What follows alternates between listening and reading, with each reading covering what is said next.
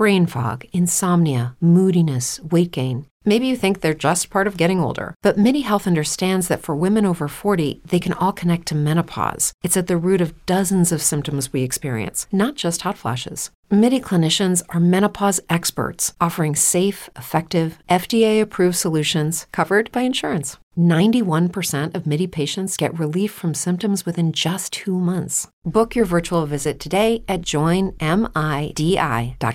At Parker, our purpose is simple. We want to make the world a better place by working more efficiently, by using more sustainable practices, by developing better technologies. We keep moving forward. With each new idea, innovation, and partnership, we're one step closer to fulfilling our purpose every single day. To find out more, visit parker.com/purpose. Parker, engineering your success.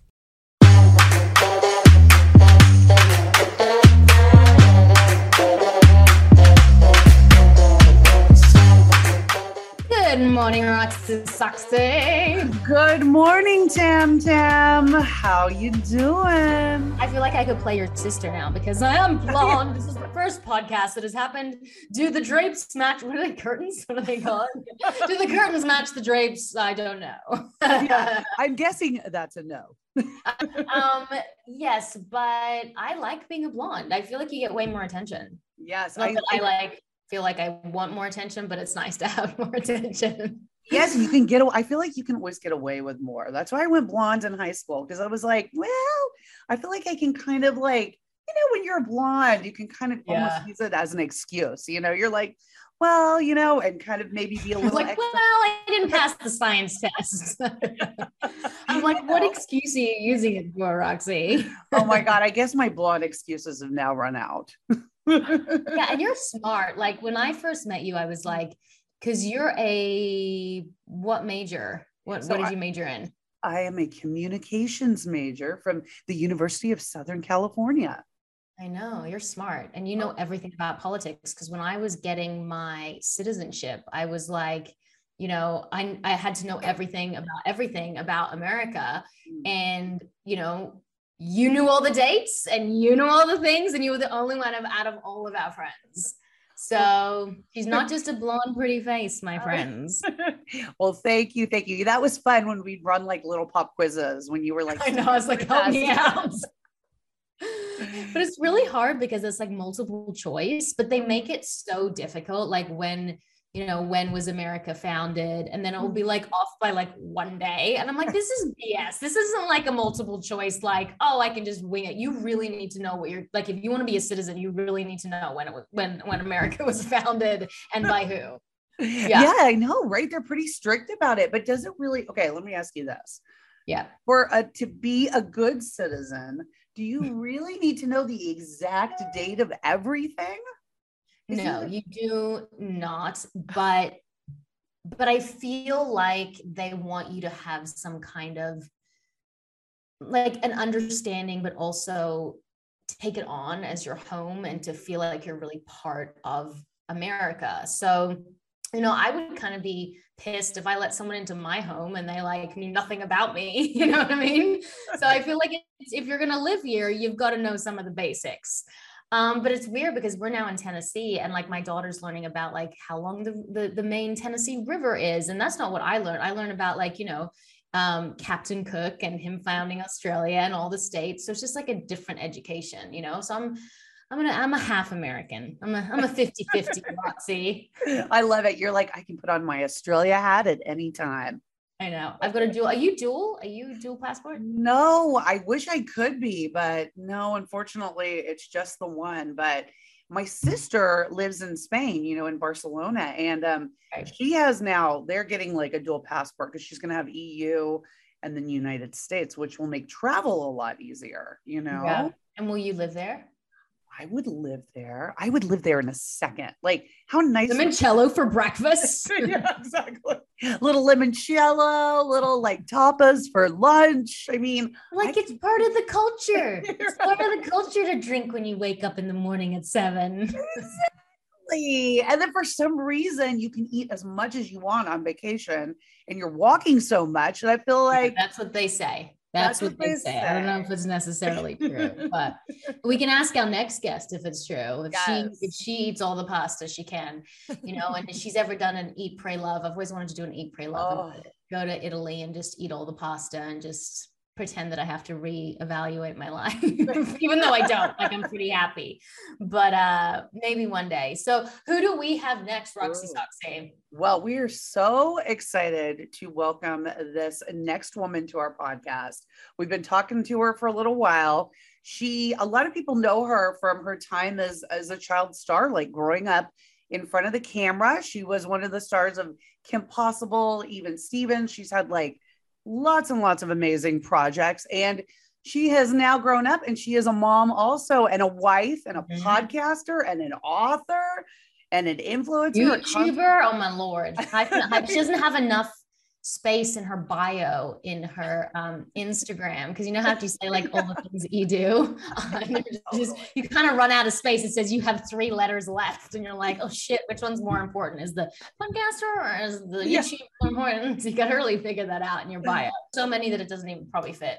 Right. So without yeah. further ado, we need to welcome Christy Carlson Romano. Woo! Woo! Yay, girl time.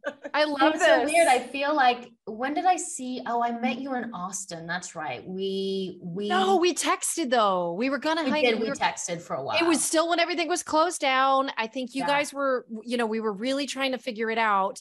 And I I'm so glad that we're doing this right now. And I'm so glad to meet Roxy. And I love your podcast. So thanks for having me on. I'm really impressed with your follow through, by the way. I don't think I've ever told you that. No. You reached out to me, I think a year and a half, like in the pandemic, a year and a half ago, because yes. um, I, I was going to do something on your YouTube. And oh, you yeah. were so good about follow up, and then the pandemic, everything shut down. But like okay. I have ADHD, so I do this thing where I'm like, this is a great idea, and I'll like message someone and email them, and then they'll respond, and then I'll be like, uh, I don't know, I'm just too overwhelmed. And then I'll never respond back and all the opportunities I've missed because I just get too overwhelmed. But yeah. you're really good. Like you're tenacious. Like, oh, I stalk people. I seriously stalk people. And that goes, that goes for when I found out that, you know, Tammin was in Austin because um, I, I, there was a lot of actresses that moved here during pandemic. Uh, Haylie Duff, Jamie Lynn Sigler, um, Odette Annable, um, and then Tammin, right? And I was like, oh my god, I love Tammin. She's such a vibe. I love her, you know, content. and I, you know, right? And I was like, I need cool mom friends. And it's and it and it's honestly like one of those things where I like I have a special place in my heart though, specifically for working with, collaborating, supporting, lifting up like people like you and Roxy. And it's like, there needs to be space for people like us to be able to collaborate. And I, so I do think that I tend to be a little biased when it comes to wanting to continually try to align myself um, and also stalk. Yeah, I stalk. It works. Here we are. Here we are. I wore you down. But no, and also by the way, guys, I agree with you 100% about this blonde thing. Mm. Um, I just got a brown rinse on my hair because I am addicted to TikTok. And what I realized was there's a brunette like wave of happening, you know, right now. Like there's this like really warm brunette, but I know it's going to cycle out really fast. And so, and I think they call it like back to school brown right? Where it's like interesting. and I know our seasons are different. You're, than like oh, you are him. I have to, man. This content creation game. I got no. See, I had the side part now, and I just flipped it over to the, the middle. Side, it's like, yeah, yeah, no Jesus, side. I'm gonna get canceled for my my part like, placement. Roots are real. I mean, look at this. Like, it, it's like that's the one problem with the blonde is you have to upkeep it like yes.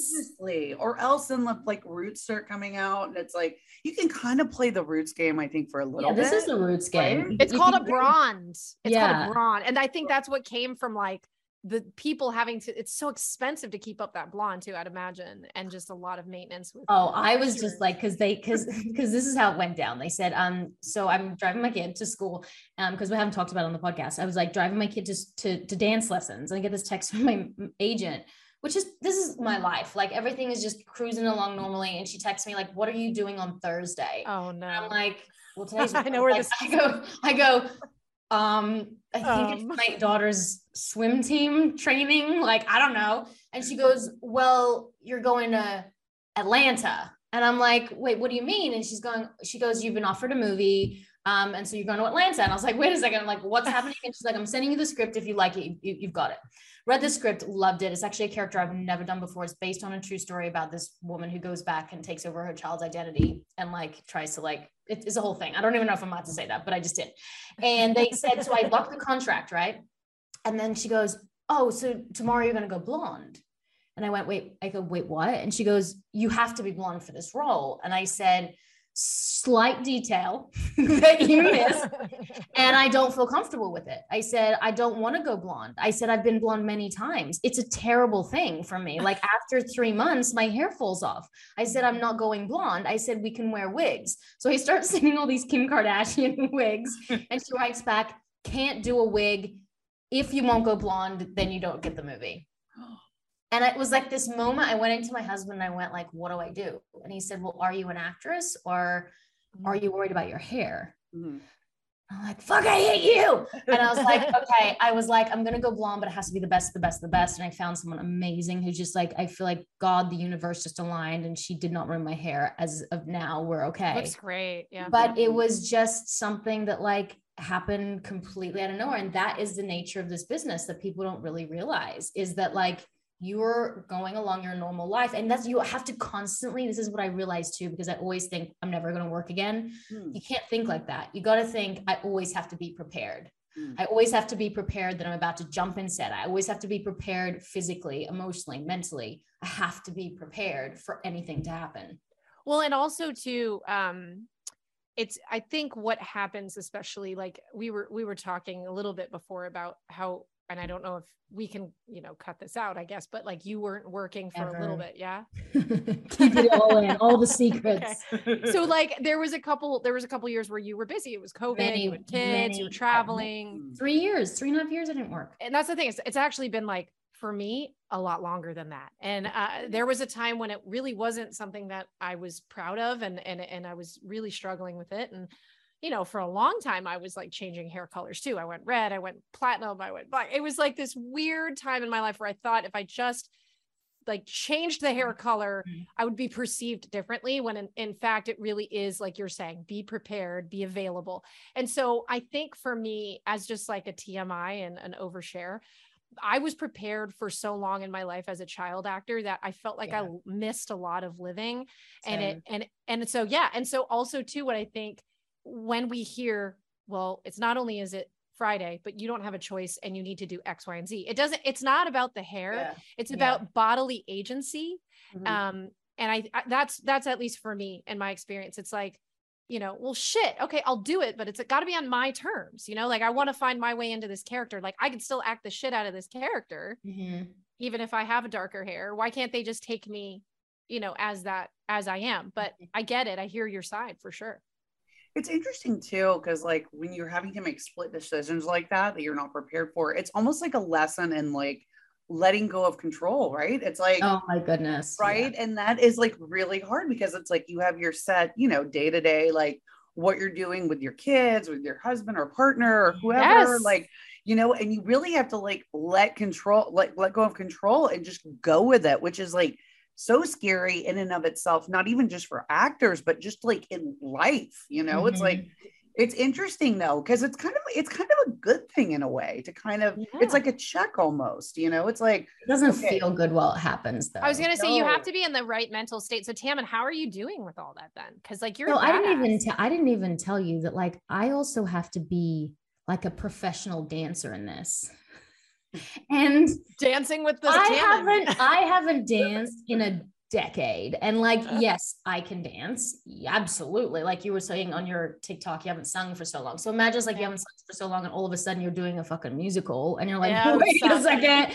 I'm not even like my body. I have, I'm going to show you, like I've got cuts and bruises all over my knees. You're ready for I Dancing with the up. Stars. Yeah. I even thought that I was like, well, I could do Dancing with the Stars. I have a yeah. heat crack on my back right now. Um, and then I looked at myself. I, I, was telling Roxy that's why I was late for this podcast. I was in dance rehearsals for five hours. But I looked at I looked in the mirror the other day and I was like, I'm like in my late 30s and I can, I, I'm not as good as these professional dancers behind me, but I'm keeping up. And I really, there was a split moment where I was like, I just want to run towards fear and say no mm. because I'm petrified of like going to these dance lessons and people thinking I'm a joke or yeah, of course myself. Yeah. Or just feeling like I just am not, I can't do it. And mm. I looked in the mirror and I was doing one of these huge big moves and I was like just for that split second and I never I never do this I always talk negatively rather positively but I was like good job Tammin like and I was like your daughter's going to be really proud of you too you know? and like that was a big moment for me that was a huge moment where I was like I chose to positively positively reinforce mm-hmm. myself rather than negatively put myself Amazing. down did that just happen yeah. Oh, it was like that, that wasn't today. It was like three days ago. it wasn't too long. It wasn't too long ago. I was gonna say, yay, that's amazing. Yeah, that's but that's a big step, you know, like that's a big step to kind of like let go because we've had, you know, these experts on like Dr. Daniel Amen, who's like, let go of the automatic negative thoughts, you know, and that's mm-hmm. also hard to do. They're like, be able to just like stand in your truth and like look at yourself in the mirror and be like, great job.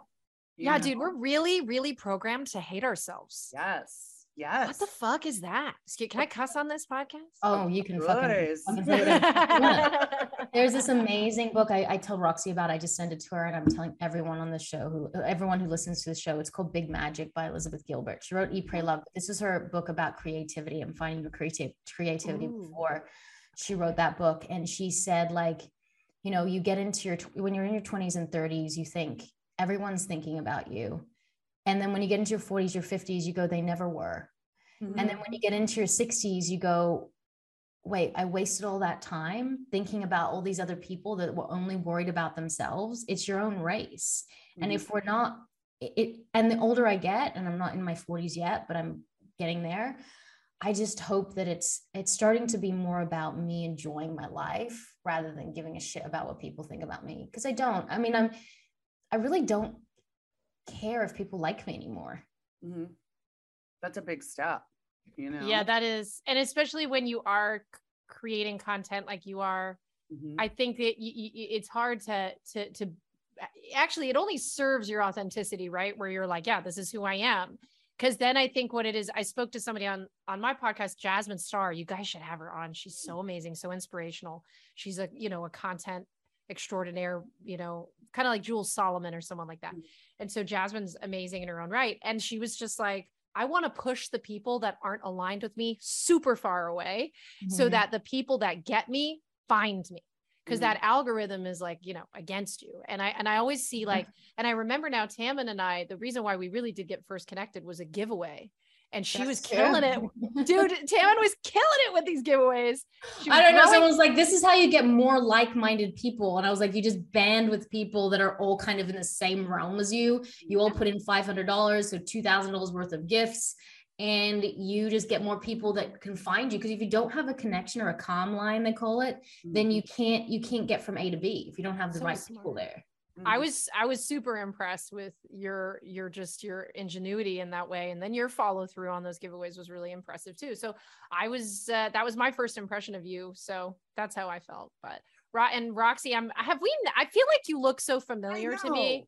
Have I we met like, on a red carpet or something? I think so. I think okay. so. I mean, because also when I was looking at you, I'm like, I know, I feel like I've talked to her before. I'll oh, your voice, your face, like everything. I was like, I know this girl. Yes, girl. Besties in a past life. I guess. Yes, we're all connected for sure. You know, I was gonna say too, like what you guys, what do you guys think about this? About like sort of the energy that you're putting out there? Because I noticed, you know, I had a work event last night, and I sort of went into it like in my mind as a, like instead of being like thinking about the negative that could happen, it's like you know what, I'm gonna put forth like a positive vibe. I'm gonna like have the best time, like this hmm. and that. And all of a sudden, one by one, things started happening. Like I talked to this guy that we want to come on our podcast. He said, absolutely, like a great, amazing, big guest. And then somebody else came up to me and was like talking to me about a future work project. It was like all the things started aligning wow. and happening one after the other. And I swear to God, it, I feel like it was like just changing like the energy, like going in mm-hmm. there and making it a different experience and just like talking to people and being like, oh, yeah, we should do this and we should do that and like connecting. So, do you guys believe in that? Do you think it is like kind of the energy too? I think it's intention setting. It seems mm-hmm. like intention setting because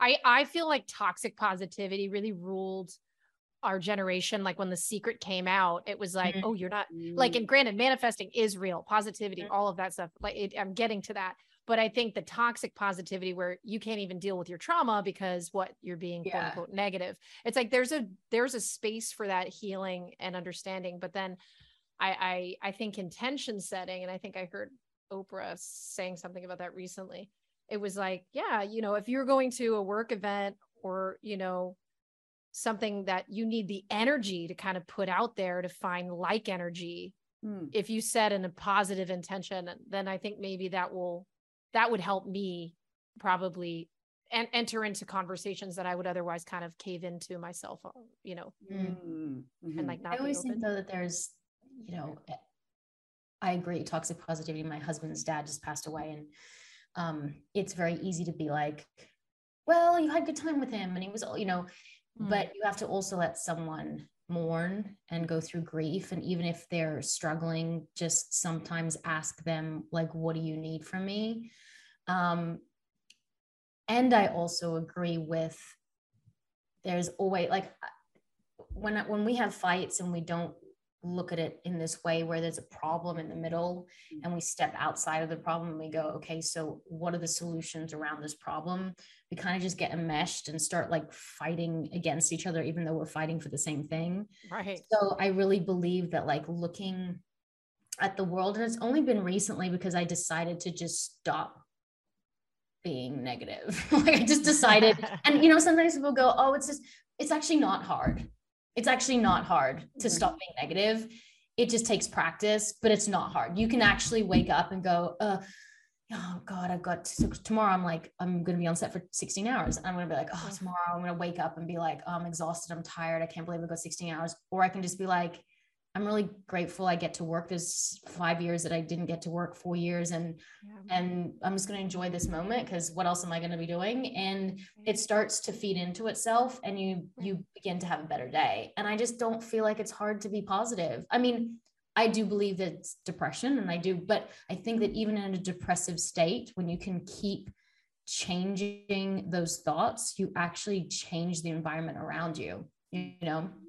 Oh, interesting. Yeah so it's almost like eh, changing those thoughts it's it's aligned with setting the intention for what even if you it's like acting as if you're like i am depressed because i definitely have my days and so it's yeah. one of those things where you're like okay if i just project that you know the day could go better than i feel then maybe it will actually yeah. like surprise you I know we should all have like a chain every morning and say something positive. Affirmations. Like, I, I'm become all right?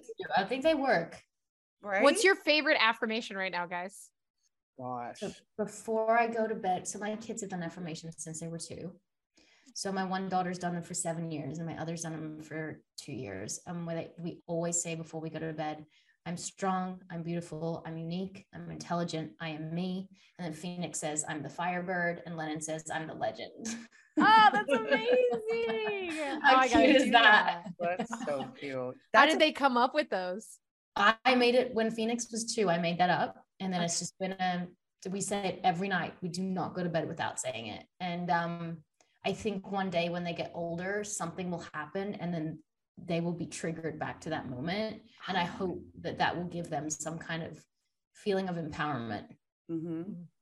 yeah we do um, affirmations also with my daughter at night. I but i want to start doing it like for myself you know like i want to sit there and say you know i am strong i'm beautiful i'm powerful like you know mm-hmm. i'm respected and just kind of go down the line but i feel like i don't i do it for her but like right. i don't do it for myself you know and like maybe that's a thing maybe like in the mornings now when i wake up i'll say you know something to that effect and just have that like positive energy you know starting right away. But the bad thing is that what i do is i pick up my phone first thing when i wake yes up which is not good not good you know? Mm-hmm. And you hear stories. I mean i i think it's like richard branson or somebody like all of these people, like they don't pick up their phone the first thing in the morning. They sit. Yeah, like 30 minutes or something, right? Yes. 30 minutes before you go to bed. And- yes, they like meditate and they like have a moment. Like they don't have kids. I was gonna say I don't have fucking time to do that. My kid woke I'm me like, up. People go, my morning routine. I get up at six and make my coffee and drink my juice and go for a oh, workout. Oh, these bitches. I, I wake up and go, get your clothes on, we're late. Let's go. Yeah. You want waffles? the morning waffles. Is- Here's a Z bar. the mornings are always such a shit show. No, it's oh, like no God. matter how shit early. Show. Yeah, early we try to wake up, try to get out the door. Like we're always late. Like it's just things aren't coming together, right? Like she can't like she changes her mind about what she wants to wear or like ah. something that always happens it's like you know I go into this mom mode with my girls now. So, um, because I am generally really tired. The three year old is really regressed, and so she's waking up at like three thirty in the morning, like on the effing dot, mm-hmm. and she won't go back down because you know mm-hmm. it was a nightmare, or she's got gas, or this or that. so it, she'll go back down at like five. And so, and of course, like I've always been the nighttime person because my husband has like IBS or whatever and says he can't do nights. And I'm like, whatever.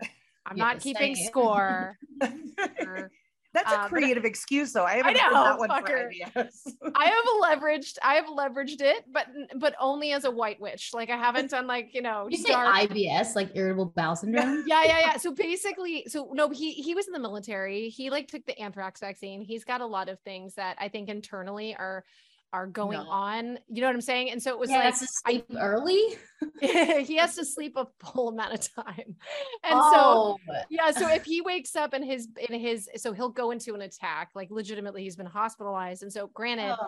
granted though, I think like it, he's on some medications for some of it, but it's like otherwise it's kind of like a mind gut thing. And so, with all respect to that, I still have to wake up and then I still have to, you know, prep them for the morning. I want to take them since I am blessed enough to have childcare in my afternoons, it's like I want to take them. I want to get them up and I want to take them to school and not feel guilty about it later. Right.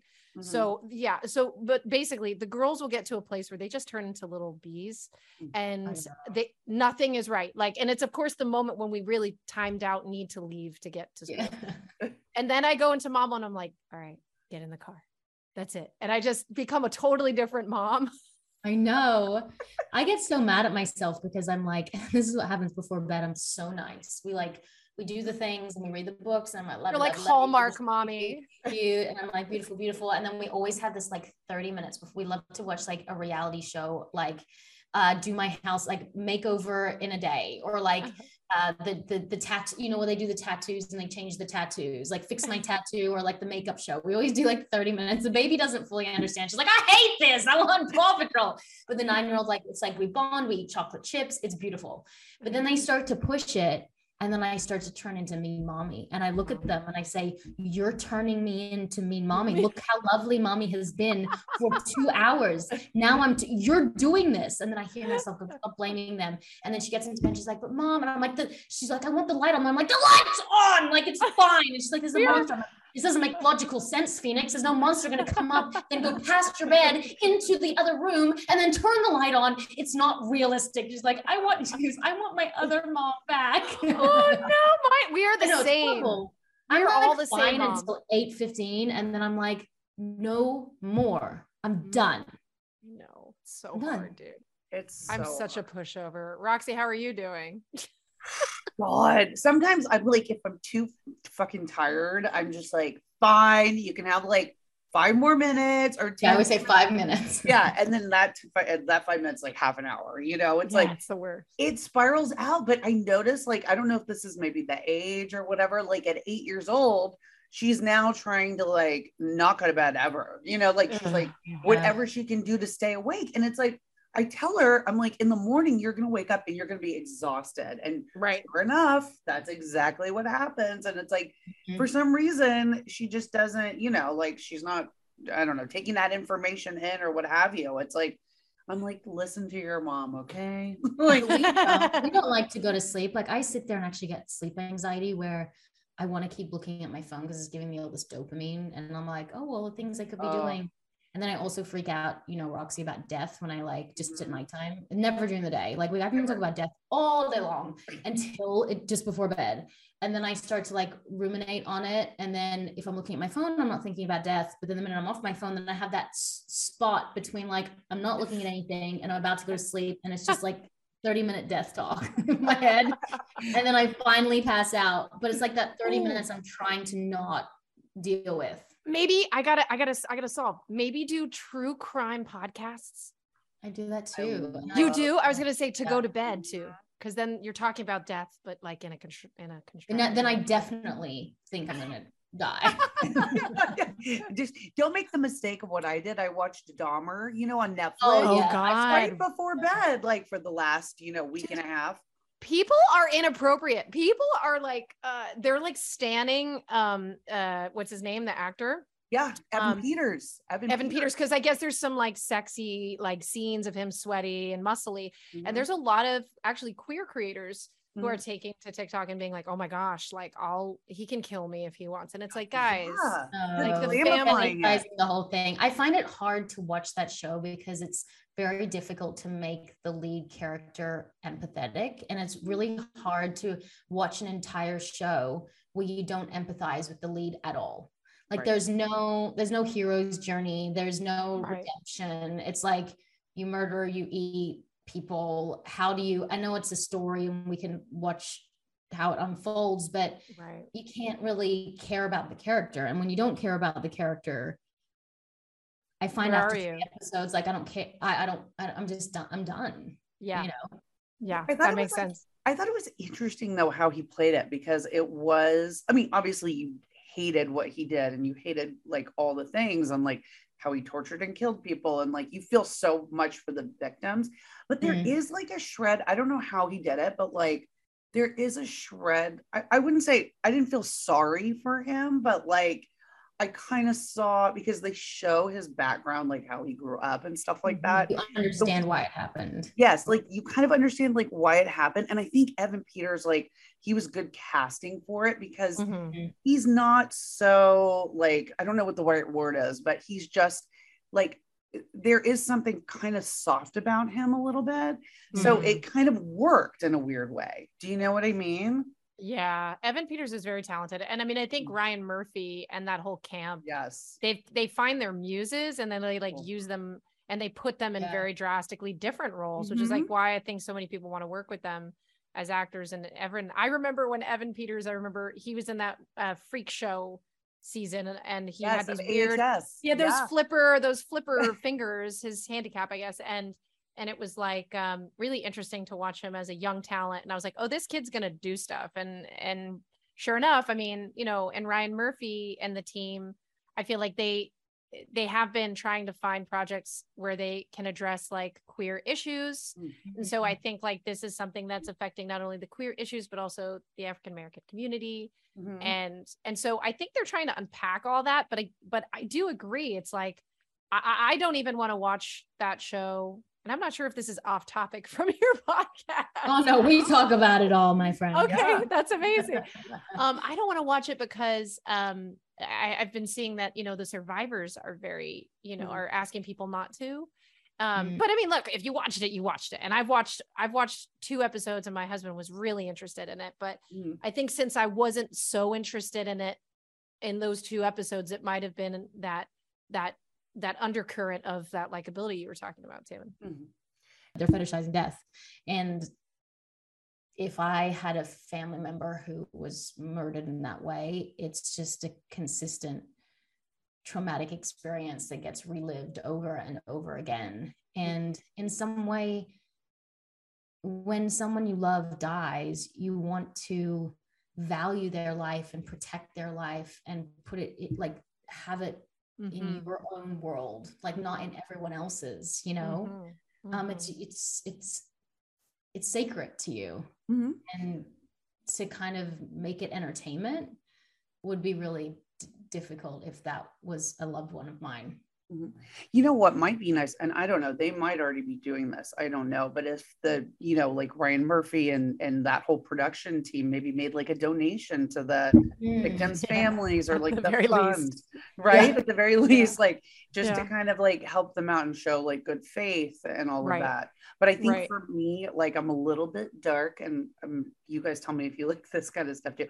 I have a little bit of a dark side because I wrote my junior year term paper in high school on serial killers. So Jeffrey oh. Dahmer was one of the people. Oh, then you have an in, right? Yes. So I was yeah. Kind of, that too. I was kind of curious. I'm like, did the show kind of remain true to like the story of what actually happened? Because I think sometimes shows can kind of go off and sometimes yeah. it works, you know, if they go off in a creative direction and it's not exactly the same, but they pretty much stuck to the story, it looks like. That's good. That's yeah. good that they didn't embellish. But and also too, um, the Marilyn movie, I have not seen that as well, so I could get dragged for not seeing it. But I'm almost, I'm almost the same thing. Out of respect, mm. I'm kind of like, yeah, it's fetishizing that female, female pain, pain, and everything. Mm-hmm. Yeah, like sixty percent of serial killers are Geminis. what? I buy it. No, my sister, I looked at the list. So I took, I took a screenshot of the list. I found this out through TikTok and I will send it to you guys. What? My star sign is not there because Leos are way too preoccupied with looking at themselves in the mirror um, and being like, I don't want blood on my new hair. Um, but there's three star signs that mm. literally make up almost 100% of the top 20 to 30 uh, uh, serial killers. Three what are they? So it's Gemini, and what are the other two? two more. I think it's Virgo. Let me look. Oh, I could definitely Virgo. see Virgo. No offense. I could see Virgo, and I could see Scorpio. I know. It's oh. funny because then there was another one that said the most liked star signs. Number one is Aries. I've never not liked an Aries. Mm-hmm. A, a, Sagittarius, which is my dad. I've never not liked a Sag, and Leo's a third. And I was like, yeah. And Scorpios are last. I'm a and Pisces. I love Scorpios. I love Scorpios, but they always they always sting me always. Yeah. like i love them yeah. but but i have really great relationships with them and then yeah. they, they hurt me and then i just walk away always. P- pisces and um leos are supposed to get along really well like compatible for for love but i never dated a leo. yeah. I never dated a leo. So, how about okay. you roxy? So for me so i'm an aquarius. Oh yeah. I love mm-hmm. aquarius Oh, good. Yay. We're kind of spacey a little bit, but you know, not very practical. Um, but my husband is a Sagittarius. So I think those go together like pretty well just in general.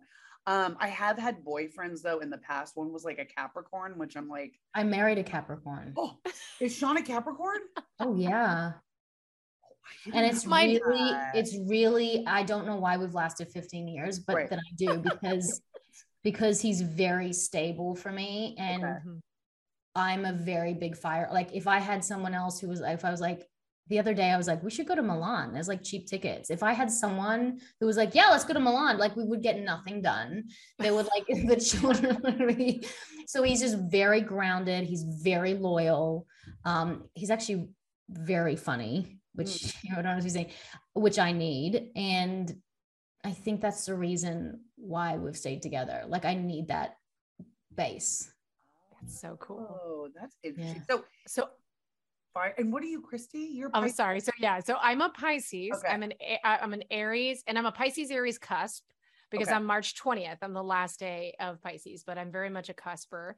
And then I'm um I'm a Gemini rising. I don't know why. I don't know why people would look at me and think I'm a Gemini, but I'm a Taurus moon which means that's kind of like what I actually am. Okay. And behind closed doors is, uh, I guess, you know, I'm, I oh. guess I'm more rooted individual. um, I have a daughter and a husband who are an Aquarius, and I have a mother-in-law and another child who are Capricorns. See, I have a Capricorn child too. I have, I have a cancer child and she's like uber sensitive. Like oh. Libra child who's just, oh my God. I'm glad I don't have a Pisces child. or a Scorpio child. I'll be like, oh, probably oh, that would oh, be God. hard. That yeah, be- but someone second- tells me they're a Scorpio too, when like I'm really having a good vibe and we're chatting, I'm like, oh, I could totally be your friend. And then they say that they're a Scorpio. I know like, it never mind. Any, I know it can't go any further. You got to do a TikTok about that, Tammin. You I know I can't because I've been burnt seven times and it's the same star sign. God, that's so crazy. I've been burnt twice by Scorpios. Yeah. Yeah. just like, yeah. Whoever's listening to this is a Scorpio. I was like, unfollow. but you know what? I do want to. I do want to pretend, or at least think that the environment that somebody's growing growing up in and the inspirations of people in their life can can can kind of change them kind of like the way that your husband can kind of help you or that they're rising and they're you know whatever's might because some astrologers would tell you that that really does affect compatibility yeah. too mm. but yeah when people don't believe in that i'm like I believe kind of I I I believe in it all. I believe yeah. I've been to Jerusalem. I saw where Jesus walked. I believe in that.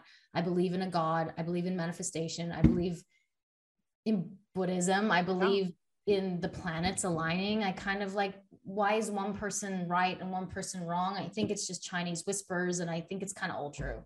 Mm. I think so.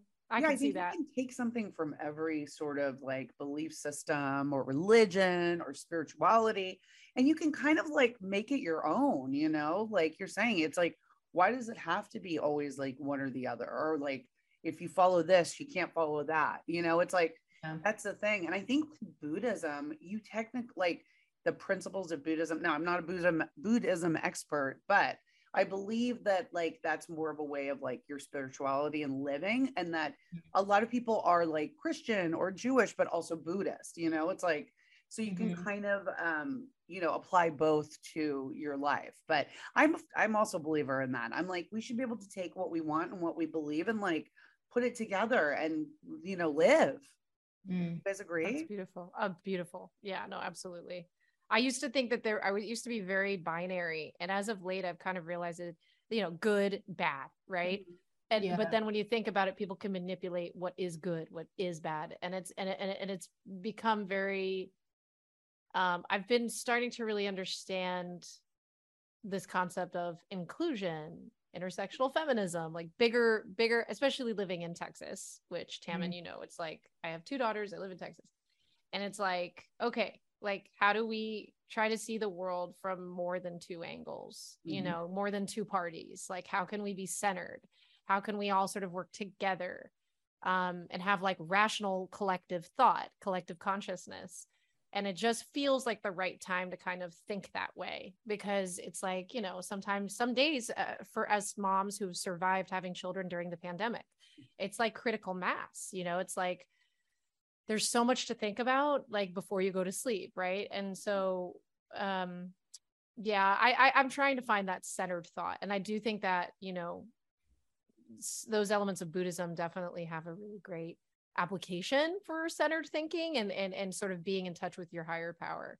Mm-hmm. um but yeah i mean could go a million ways. In the last few years i grew up christian. In the last few years i feel like christianity was tainted for me.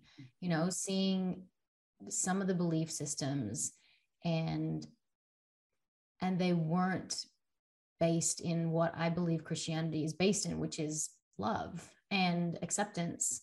And even if your belief isn't the same as someone else's, we are taught through the Bible to love and accept all people. And it just got really dark and dirty. And mm-hmm.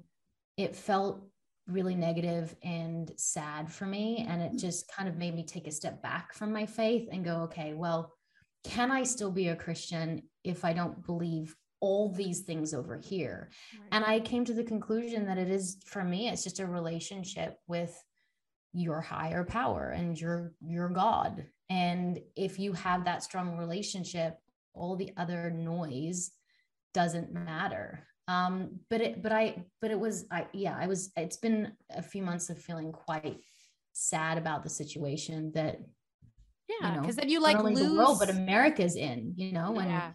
Yeah. Well, the problem is, is like the religion has become now married to the politics, where and yeah, and it, to you being an American, it has to. Yes, yeah, right. and it should be totally separate. Like politics should be here, religion should be here, or you know, belief system or whatever it is. Like the two should not be intertwined. And like honestly, like how politics, I mean, I remember like growing up, like politics sure people had like opposing thoughts but it never got like ugly the way it is now oh. you know where people mm-hmm. will literally kill each other based on like political beliefs and like how the religion has now been you know tied into that so somehow we kind of need to get back to a place where you know things are separate and i think too like even looking at our political system and like people in you know this party and that party there are so many shared i feel like common like when you get down to it there mm-hmm. are basic shared commonalities that everybody yes. has mm-hmm. and they jump on these like bandwagons of these parties and they go extreme one way extreme this way and like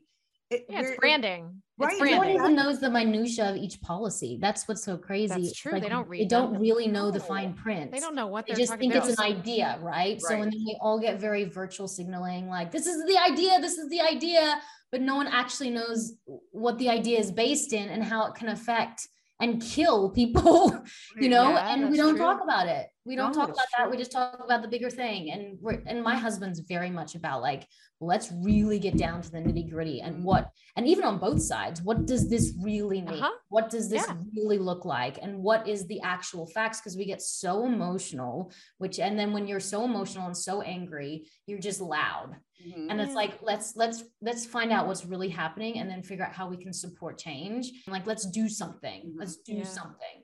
The and system also- the system is geared towards towards polarizing everybody to manipulate them in that way. I think you're absolutely right. But then and then it is it's like branding. It's mm-hmm. like the for the same reason the algorithm pushes certain rhetoric and and to, to certain people's algorithms and then mm-hmm. rhetoric to the other one you know it's it's it's really you're absolutely right it's about that centered thought. I also had a thought sorry. Go ahead like that centered thought? What, no yes i got it i got it back i got it back exactly. It was like Tammin, like when you were talking about how you argue now i'm sure not a lot but with your husband and how you were saying how like you can look at the problem as sort of like like just the problem or you can take yourself out of it and then try to find that solution. Mm-hmm. um so Brendan and I do the same thing where it's like, dude, that's wasted time. That's the way we look yeah. at it because we're so fucking tired that it's yeah. like, is there a solution at the edge of this car at the end of this conversation? Because we don't have the time to have these kinds yeah. of conversations. Hmm. Sorry. Um, but that's the same thing. It's like time is of the essence in terms of, you know, eh, all sorts of American thought and principles and mm. just the voting days that go by or when somebody's in office and what they push through by certain dates. There's a timeline involved. But it's it's sad that we can't try to all come together like you were saying roxy with the mm-hmm. commonality. Community is the basis excuse me community is the basis for all of that progress forward for us as a nation for sure. It's it's coming together. It's not it's not falling apart. Well that's the thing too. It does it behooves them to keep us apart and like polarized and hating each other because then that feeds into the beast even more and it's more you know ads on tv and it's more political things and it's more like garbage and like this and that and, blah, blah, blah, and it's just like a never ending cycle and i've always said i'm like we just need a new party a party of common sense. Yes my husband feels the same way i can't I, yeah i like, agree. does this work? Does it not work? Like you know just really and like i think more people in like just in general are more kind of in the middle you know like yes. take things from both sides and like see what's good here and what's there and there's so many people in the middle yet nobody ever plays up to people like you know me and then whoever else you know would yeah, kind of fit into that you know?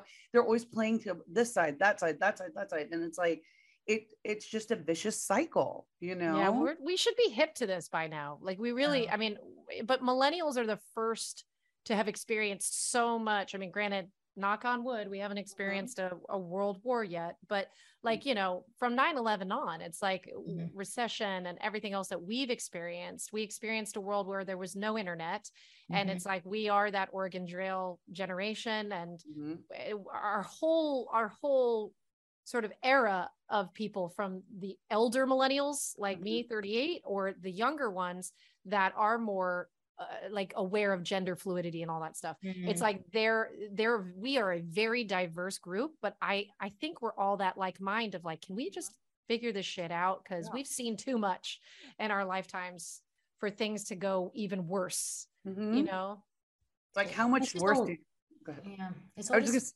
with that no, I was just gonna say, how much worse can it get? You know, I hate to say that, but I'm like, You know, oh, I bet it could get a lot more. It get worse. but I, I feel like everything is because I've had anxiety my whole life mm-hmm. and I have to constantly move myself out of fear-based mindset. Mm-hmm. It's this is what the problem is. You know, to come together, you can't be afraid. And I think we're all just living in fear all the time. Mm-hmm. Fear, fear, fear. And yet you're saying that we all want the same thing. All we want is safety. All mm-hmm. we want is our family to be okay. And all we mm-hmm. want is our is our health. Like that's real, that's really all there is. And all this other stuff is just again, like I said, it's, noise. noise. Mm-hmm. It's just noise. Noise.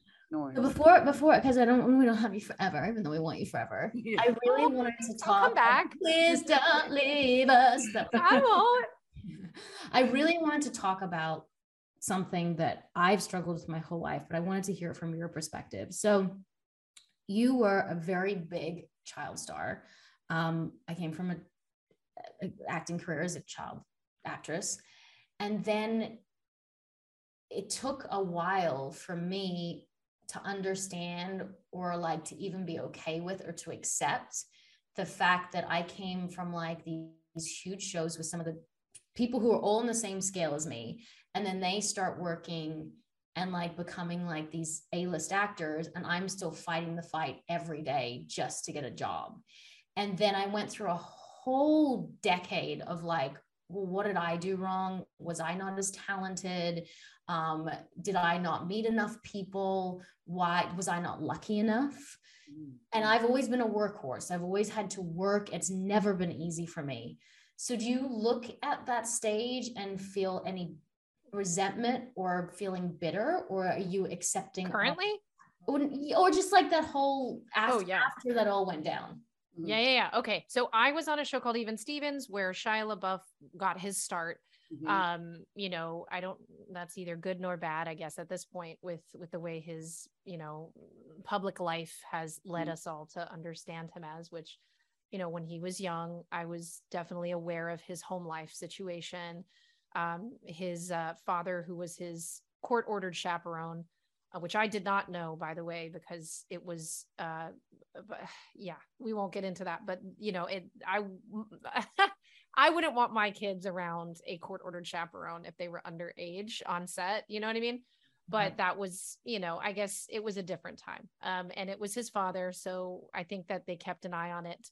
But he was around all the time, and so um, I was made aware that that didn't feel like my household, although my household had its own sort of issues and abuse. Mm-hmm. But, um, you know, I, when you're a young kid and you're working in an adult environment, being held to standards that are out of your you know out of your control and also out of your like maturity level of comprehension um i don't think that it's fair now looking back to hold yourself to adult standards of comprehension, right? So, like, mm. I felt like I wasn't working in other adult capacities and that I was entitled to those jobs. For a long time, I felt entitled. Mm. Um, but again, that was all sort of this inner critic that was just being fed by the ego like you know faster faster harder harder and so i lived a faster and faster harder and harder lifestyle mm. um, i thought that that would make me uh, more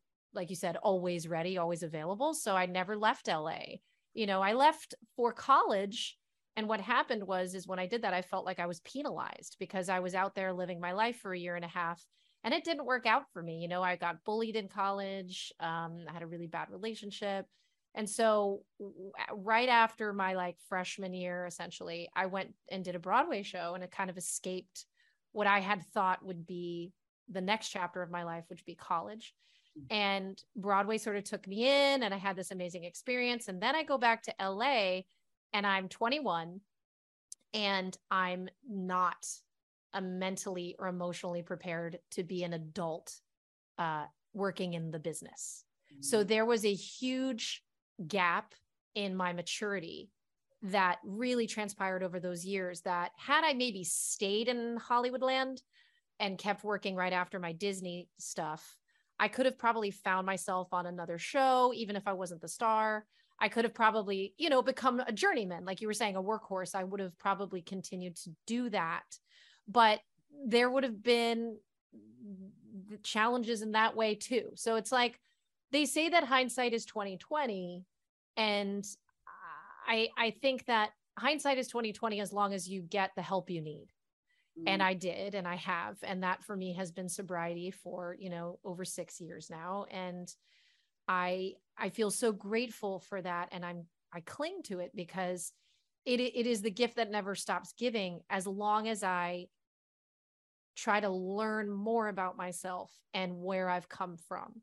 So, yes, I was bitter for quite some time, but me now looking at that, it's that I was I I I didn't have any role models. I had no mentorship. You know, there was no rehabilitation for a person like me to be able to say, "Well, don't worry because if you don't want to act, here's a life that you could have or here are the steps for you to financially set yourself up to not have to feel like you have to keep taking jobs and live in LA. And you know, when I look back one of the things I am a little sad about two things actually. One is that my mom mismanaged my money so I didn't actually get a house and so I didn't really get set up to have any kind of an asset from all of that, you know, in and out money because it comes in and it goes out. Um, and secondly, you know, I didn't get to really travel as much. Um, I didn't have a reason to go to other countries. And so I just kind of was bouncing around from New York, where my family's kind of from, to LA. And I felt like that was sexy and cool and like I was where I needed to be at any time. But I think what like my inner child would have wanted was to keep the magic alive for myself, you know? Um, and in some ways, I feel like that was that my options were not presented to me and therefore kind of taken from me you know it's so interesting too because we've had other you know child actors come on the show and talk about their experiences and i always like to ask them because you know like you're saying hindsight is 2020 when you look back i mean was it worth it was it worth it to kind of go through all the things that led you to where you are today like would you knowing what you know now, would you have followed in the same path and, you know, done the acting thing at a young age and like kind of like followed in that way? Um, I okay. So what did the what do the other child actors usually say to you? I'm curious. I mean, they, Tammin. yeah, like we or just, Tammin. Like, what have you said? yeah, exactly. Like Tammin too. I like, definitely would have done it over again. I mm-hmm. have you know indelible scars like i you know i really hurt my body from mm. 15 to 23 physically i lost teeth i lost my stomach lining i was and i suffer from something called CEN which is childhood emotional neglect not from my parents but from my work because i was like probably just under 90 pounds and throwing up between takes and no one said anything like everyone knew I was sick, but for three years it was cool. Do you know what I mean? Like I I don't know how I could have been that thin and no one have like checked in. I lived on diet coke and rice cakes for 3 years and you know, so Okay. See, this makes me so mad. I know, right? so, so like, I have this thing where I'm like constantly like, you know, I don't feel safe. And that's probably where a lot of my anxiety came from. And again, it wasn't my parents said go act because I wanted to act. I they gave me that opportunity. They were there for me. They supported me, you know, and I don't think back then anyone kind of knew what to do. Like right now, I'm so in tune with my children and their emotional state. Like I'm like, how are you feeling? What are we doing? Like I would be oh, the yeah. first person to get them into therapy if they needed yeah. to. The way I talk about food is very specific. We don't say food's good or bad. We say food is just lots of different foods that make up your body and you feel different ways. Mm-hmm. I love that. Really, we don't like bow down to sweets or to good food. We kind of just food is food. We talk about fat all the time. She goes, Mom, am I fat? I go, I've got fat on me. You've got fat on me. It's not good or bad. It's just everyone's got it. Dad, show me your fat. He's like, so like, yeah, this like, oh my goodness, someone's like depoliticize the fat. Yeah, and someone said the other day to like Phoenix's friend, he said, "Oh, that girl's fat," and Phoenix just goes, "It's just a thing. It just is what it is." And the guy, oh my god, like, was his mind blown? he was like, "Wait, what do you mean?" And she goes, "It doesn't make you a good person or a bad person. It Hell just, yeah, it's just like cells in your body." And he's like, "Are you so proud?" I was like, "Yes." and like we didn't, you know, our parents' generation didn't have tick. Like I know it sounds silly, but like I learned so much from TikTok and social media. As much as it's detrimental, it's, it's also yes, it's, it's, also great for me. Yes. Um, but would I do it again? Yes. I just wish that maybe it was it wasn't in the 90s, you know, maybe it was in the 2000s or like you the mean the Paris Hilton, the Paris Hilton starving heiress, you know, like yeah, like body image isn't for yeah. you. Oh my no. God. It, it, was bad. It was really bad. Um, I, uh, uh yeah, uh, it's a hard question to answer. Mm-hmm. And, and, and, and it's because I'm in recovery that I am so focused on my present that to say that that could have been is uh, for me and this is no uh, discount of your question but it, uh, uh, it's kind of like a useless exercise for me mm-hmm. because it doesn't help me heal my entire life now is geared towards advocacy for this new generation of mm-hmm. children that every day are still unprotected virtually from mm-hmm. having mentorship having advocates that are on set because let's let's call it what it is like the the the the teachers on set are just glorified like uh like crew workers because they don't really care about the children. They'll forge hours. They'll work with you know producers to do whatever and say whatever. And they won't uh, if you were throwing up in the bathroom they won't come and try to try to really or they won't be trauma certified right? Like they won't understand what it means to engage with the parents or to alert a social worker through the Screen Actors Guild. None of these protections are in place. So if you were to ask me, hey, would you put your kids in it? I think that would be a more useful exercise. I would say, absolutely not with the way that it is right now um, if there were protections that I, I I would absolutely put my name and my legacy and my reputation on the line, which I'm currently trying to do with Like Minds, which you know, like with Tammin, I'll be knocking on her door, but I'm I'm I'm I'm trying to find other people. And so right now I've got Alyson Stoner, who was an actress I had on my podcast, and she was a big Disney star. I've had um, you know, Mara Wilson, who wrote a book about this who you should also have. She's awesome. She was the little girl in Mrs. Doubtfire and then mm. became a writer. And so there's a lot of people who are coming out not to be blacklisted. Like nobody's interested in like whistleblowing to the point where they want to, you know, that's rare, right? Where we have these people like a Dan Schneider, where people are coming out from all the Nickelodeon days and talking about this producer who did some really questionable things and is actually living in in Tennessee or something.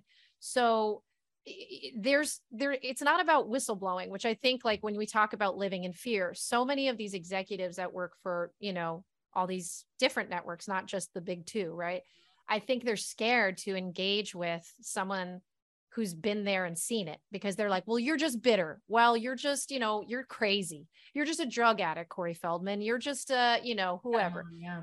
so yeah. now we have this new generation of educated um healed people who are able to aggregate their followings and talk about mental health in a destigmatized way. So I talk about it. I know other people who talk about it, but what's most important is that there are there's actual either legislation eventually, but programming that that that hmm. can be, you know, put in place. Right now SAG does have something called the Looking Ahead program where they asked me to be on the advisory committee.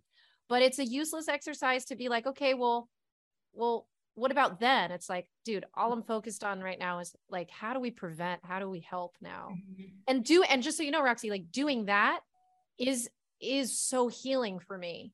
Yes. Um, because I, I, I truly feel like that is me listening to my higher power. Mm-hmm.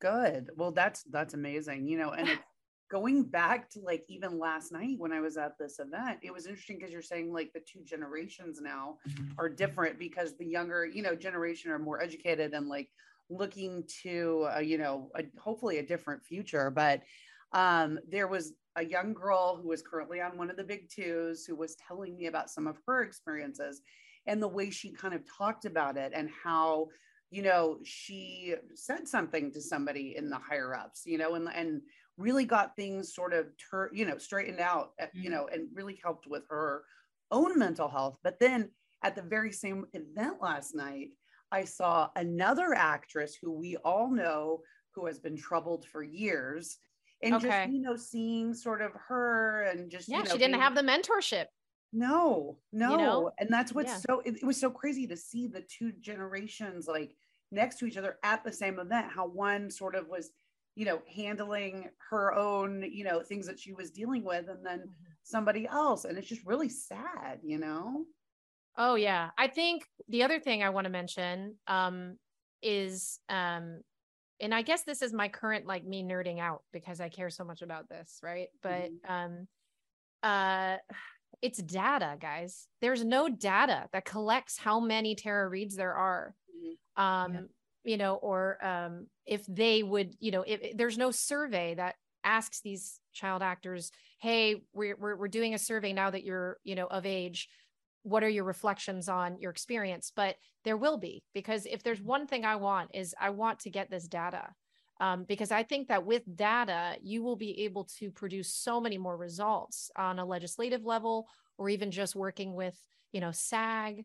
Um, and and and yeah, I, I think that this is a this is a conversation worth having because when you think about it, these people literally they donate their childhoods mm-hmm. um, for a price point that whoever takes a part of the agents take their commission and the parents take their monies and everything gets distributed essentially but their child it's on the backs of people's childhoods mm-hmm. and even if like within Tammin's case like she wanted it that's amazing but that doesn't that doesn't change just the the basic fact that that was the era of her of her lifespan and and that was that time frame and so she she may be eh, you know fulfilled in that regard and then for every person that feels that way which there are many that do feel that way there's so many that feel like that was taken from them mm-hmm. so it's like you don't payback is not the word you know what i'm saying or mm-hmm. um not reparations but like you know giving them something closure wise that's not even possible mm-hmm. but maybe the data will be maybe just having a survey so that they feel like they can contribute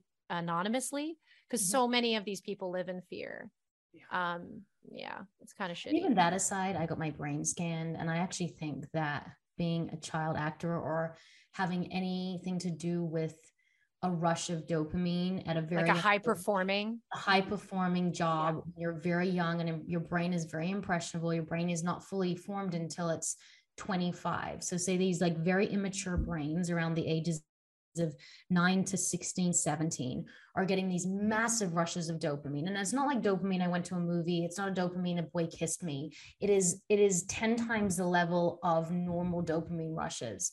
So yeah. what starts to happen is like when i got my brain scan that scan there's there's there's sections in my brain that have been damaged and i have not been an alcoholic or a drug addict.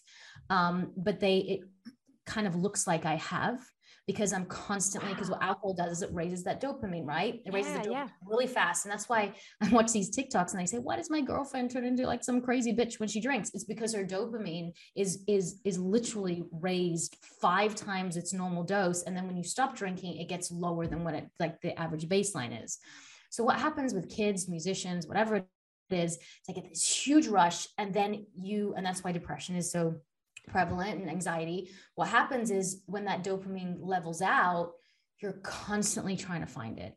And that is why so many child actors go to drugs. That's why so many go to alcohol. That's why so many go to sex addiction or whatever it is, whatever with gambling, whatever you can do to get that rush because yeah. you can't get it from like a, they call it like what, like our medicine is supposed to be something called a dopamine drip from now on.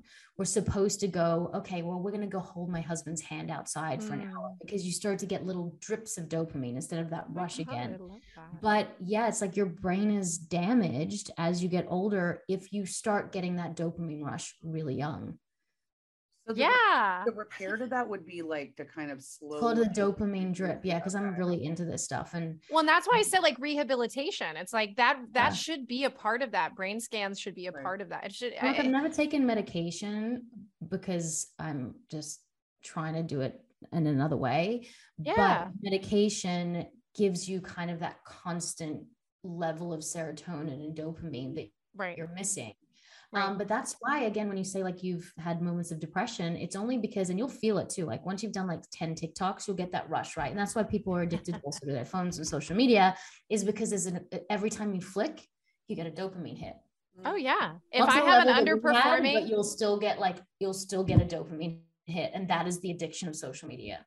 yeah, because everyone wants to go viral. And if you haven't, under, I'm guilty of it too. If I have an underperforming TikTok uh, and my husband, who's my producing partner, by the way, and he's my brand strategist and he's amazing. And he'll like privatize some of them because he's like, look, if we have sponsored content, we need to see that only the really high performing ones show up. And I'm like, the yeah. normal non-emotional reaction would be like absolutely that's the that's the rational thing you know what i mean like, but I'm like good enough like why yeah but then all yeah. the other shit comes up and you're like but but but i put in time and energy yeah so well, my reels yeah. used to get to like 8 million and now it's like depending on the algorithm it gets to like 200,000 and then I hate myself and then one got to like a brand came to me recently and was like, yeah, it underperformed at 150,000. I'm like, what are you expecting? Like, yeah. Unless, unless you're putting paid advertising behind it, 130,000 uh-huh. to 50,000 saw this thing. Like, that's Did not, you I can do about it. No one's gonna be like, yay, there's an ad. Like, let's just keep rewatching and sharing. Like, uh, so annoying. So annoying. So annoying. It, what should what it should matter is that you made an authentic especially being a name person, which is kind of the way that we always pitch things because we're not ex- like we're not exclusively influencers, right? Where it's like, you know, yeah, you're a Utah Mormon mom who's a millionaire and has the perfect house and all that, right? Mm-hmm. And it's like, okay, so if you're not that person and you're not living for that, but you're making really great content, which I know all of your stuff is amazing. And Roxy, I just followed you okay. as we were talking. so excited to see your stuff but it's like you're making you're taking the time and making fun stuff interesting stuff so i think as a brand they should know that like better content from from actors and actresses who are like name mm-hmm. brands or mm-hmm. household names like that who cares how it performs you have a, a, celebrity endorsement for a fraction of the price than zendaya or somebody else mm-hmm. so. yeah yeah mm-hmm. the different kind of sale Mm-hmm. So your husband does he do everything that a brand manager would do? So you don't have so he is your brand manager, meaning he's the one who pitches everything. He's the one, or do you also have that as well? So um I started doing social media a few oh god. Okay. When I got pregnant, I wanted free baby stuff. Mm-hmm. And you know, I didn't have a show on the air. And so I didn't have a publicist to push me. And I was like, okay, what do we do? And so I a friend of mine, he's a sweet gay guy, and he was like, honey, I get free speedos if I just like post it, you know. I was like, really? Okay. So I I started down that very, you know, slippery slope of of of sponsored content. And originally it was for just baby stuff. But then I was like, oh, I got paid for something that took me from an apartment in it was like a 12 month deal with a toy brand.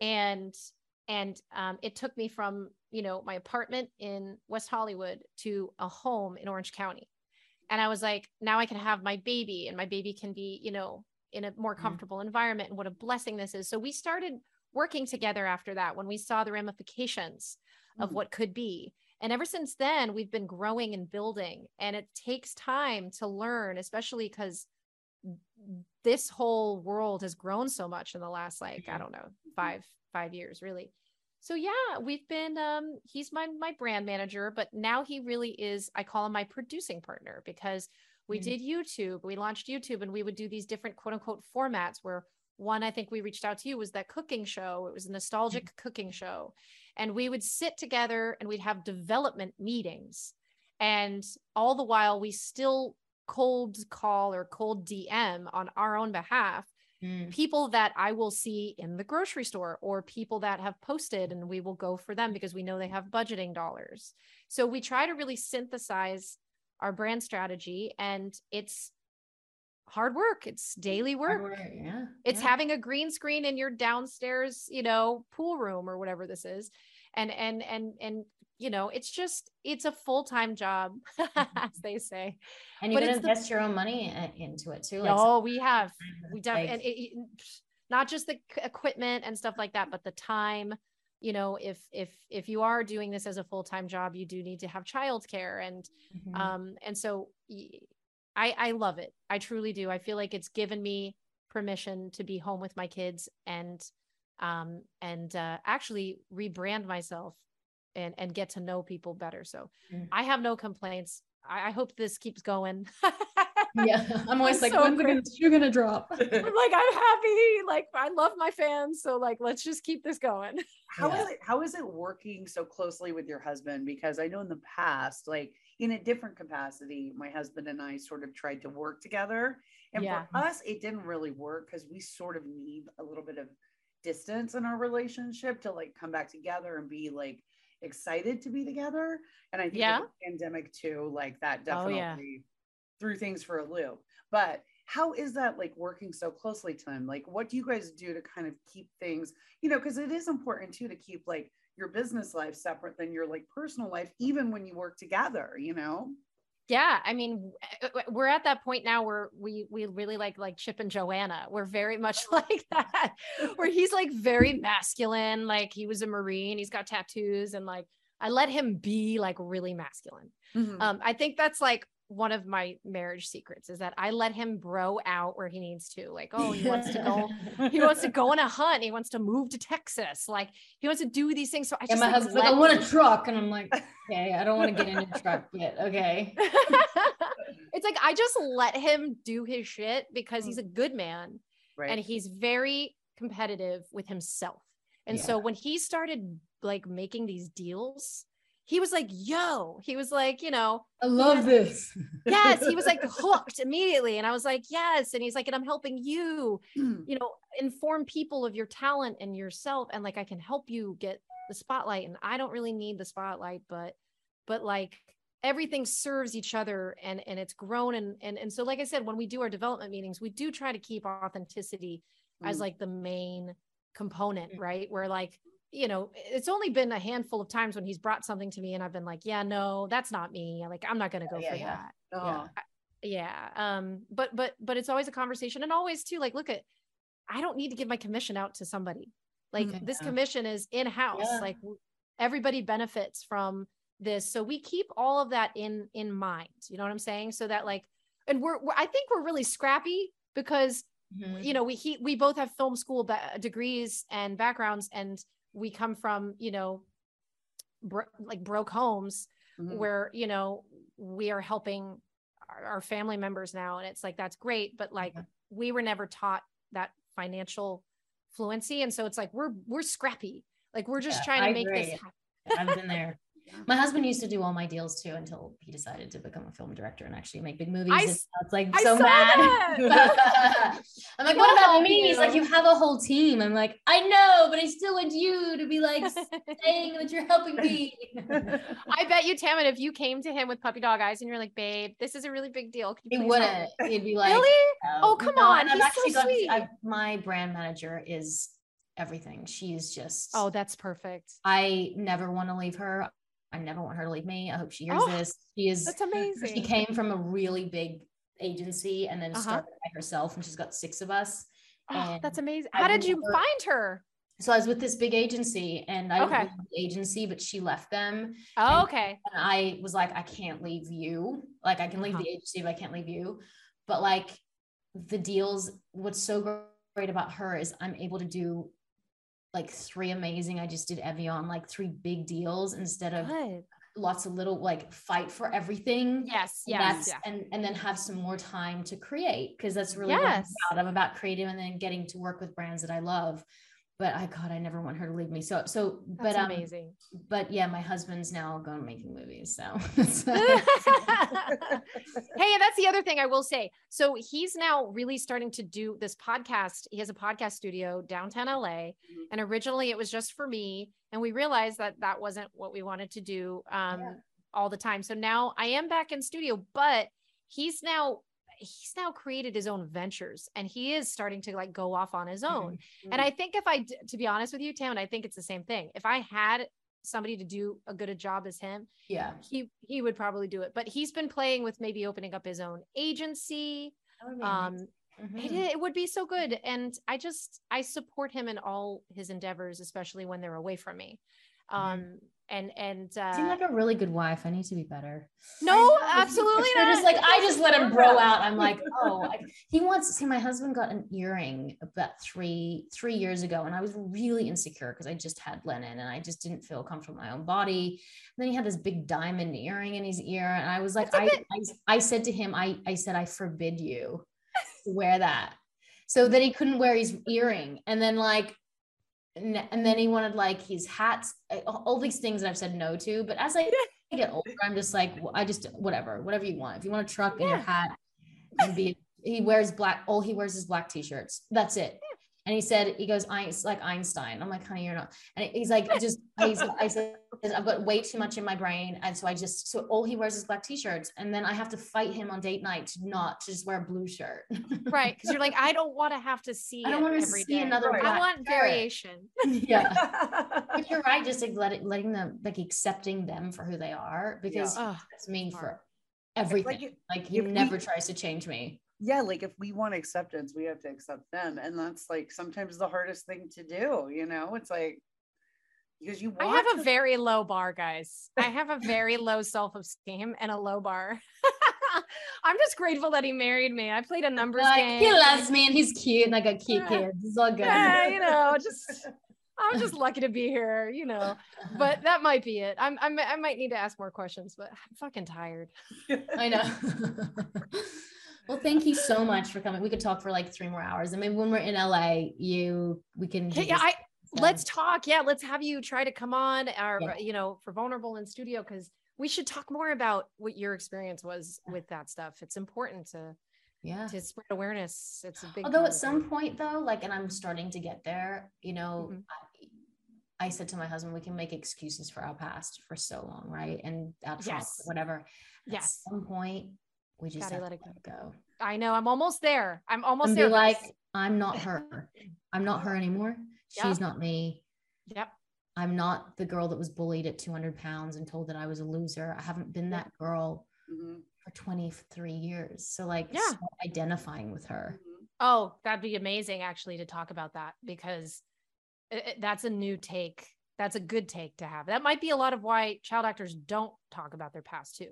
Yeah. Um, this is this era like, in my life where I'm just like, I just want to enjoy my life. Yep. Yeah. Yes, yeah, they say, I get that. They say you're supposed to talk to your inner child, like that child that, you know, got mm-hmm. hurt or scarred or whatever. And uh-huh. I did this exercise with my therapist and it actually worked where, you know, she was like, you have to talk to the child because I have really bad medical anxiety, like health anxiety. My dad's an oncologist, and it's like you know, mm. all my life I grew up like hearing about cancer and like all these mm. things. And so I have really mm. bad medical anxiety. And she's like, you need to sit and talk to that child inside of you and say, it's okay. You're going to be okay. Like, you don't have to question every test or get every test or think that something is like like you know life or death horrible that's going on she's like you got to release that and it actually changed my exact like the, the the anxiety and everything for me. It was so powerful. Like i was surprised by talking to my inner child that yeah. that could actually do something you know? Yeah. Yeah. Emdr too. I've been i've been playing mm-hmm. oh yeah. i talked about it on my instagram. Emdr oh yeah. Mm-hmm. emdr well i thank thank you. Thank you for chatting with me. This has been really like the best chat because it wasn't you know the way that I do it now, I'm rethinking it because I'm always so like focused about of the questions and like that's the, what we started to yeah we were always about asking questions and now it's kind of just like let's just see where it goes. These, i think i think you're right. I think these probably make the best podcasts because people can get to know us for real and yeah. thank you for the time and this was a lot of fun. Well, thank you so much. I like your brown hair Oh, thanks. It's gonna wash out though. It's gonna wash out. There's blonde underneath. It's just but it's just, just accept it. You don't okay, you okay. do what I do, which is kind of like, I know, but it's fuzzy. Just go, you know what, take the compliment and just be like, great. Yes. Goes, I like your glasses. That's but I wear contacts too. Don't worry, I don't always wear glasses. like just accept. Thanks, Tammin. Thank you. I'm actually gonna go pink when I'm done. Yes, that's so cool. I love that's gonna look great on you. Yeah. awesome. And yeah. then maybe it I'll... washes out. Don't worry. hey, Christy, tell so everybody, much. tell everybody where we can find you. Of course, guys, you can find me on YouTube and you can find my podcasts. I have two. One is the one we spoke about, Vulnerable. Um, that's on Apple and Spotify and anywhere that you can find your podcasts. Um, but then I also have an iHeart radio podcast with Will Friedle from Boy Meets World, which is animation focused. And um, if you like fun, you know, information about huge iconic um, voices of, you know, like oh, yeah. Mickey Mouse and, mm-hmm. you know, um Rugrats and all that stuff. I, I interview all those people with Will, and it's a, a, really good, fun, nerdy time. And so it's a very different one, and that's on iHeartRadio as well, and all places where you can find podcasts. And that's called I Hear Voices. But otherwise, I'm on TikTok and Instagram, and I have a lot of fun mm. there. So come follow me. And you're almost at a million. Girl, yeah. do you know I am almost there? Can we just you deserve it? I know. And then you know what sucks is you'll get to a million because I've done that with Instagram, and like yeah. you, you feel like really great for like a second and then you're like oh i thought i was gonna feel better than that. you're like all oh, that work and then you're like i feel like i'm the same person you're like now it needs to be two million jesus you're like oh, now now what yeah yes sometimes okay. like things like i just got one video that hit 10 million and i felt wow. nothing I felt nothing. I'm almost addicted to the ones that do 50,000 because I'm yes. like, I'm addicted to that dopamine pain because you get dopamine from pain too. Oh. So um, that's why like when I'm not fight like when everything's going great, sometimes I pick a fight mm-hmm. unbeknownst to me, but because I want that dopamine rush. Oh my god, um, you're right. Yeah, so you get like really angry when sometimes everything's perfect. Um, and so I yeah didn't get that dopamine rush from the nine million, but definitely did for the fifty thousand. So uh, we are complex creatures. Yeah, I'm constantly yes. trying to fail, but we need each other. We need each other. We need to support each other. That that much I know from everything we talked about today. One hundred percent. Well, thank you. I so love you guys. guys. And don't forget to rate, subscribe, and comment. We are Women on Top official on Instagram and Women on Top podcast on Facebook. And I am Tammin Sursok. And I am Roxy Manning. And we are women, women. on. Go Take Christy. it Oh, top!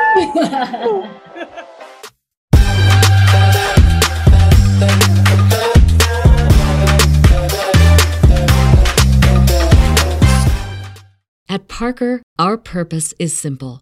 We want to make the world a better place by working more efficiently by using more sustainable practices, by developing better technologies, we keep moving forward.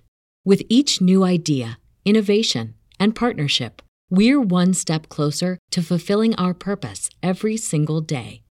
To find out more, visit parker.com/purpose. Parker, engineering your success.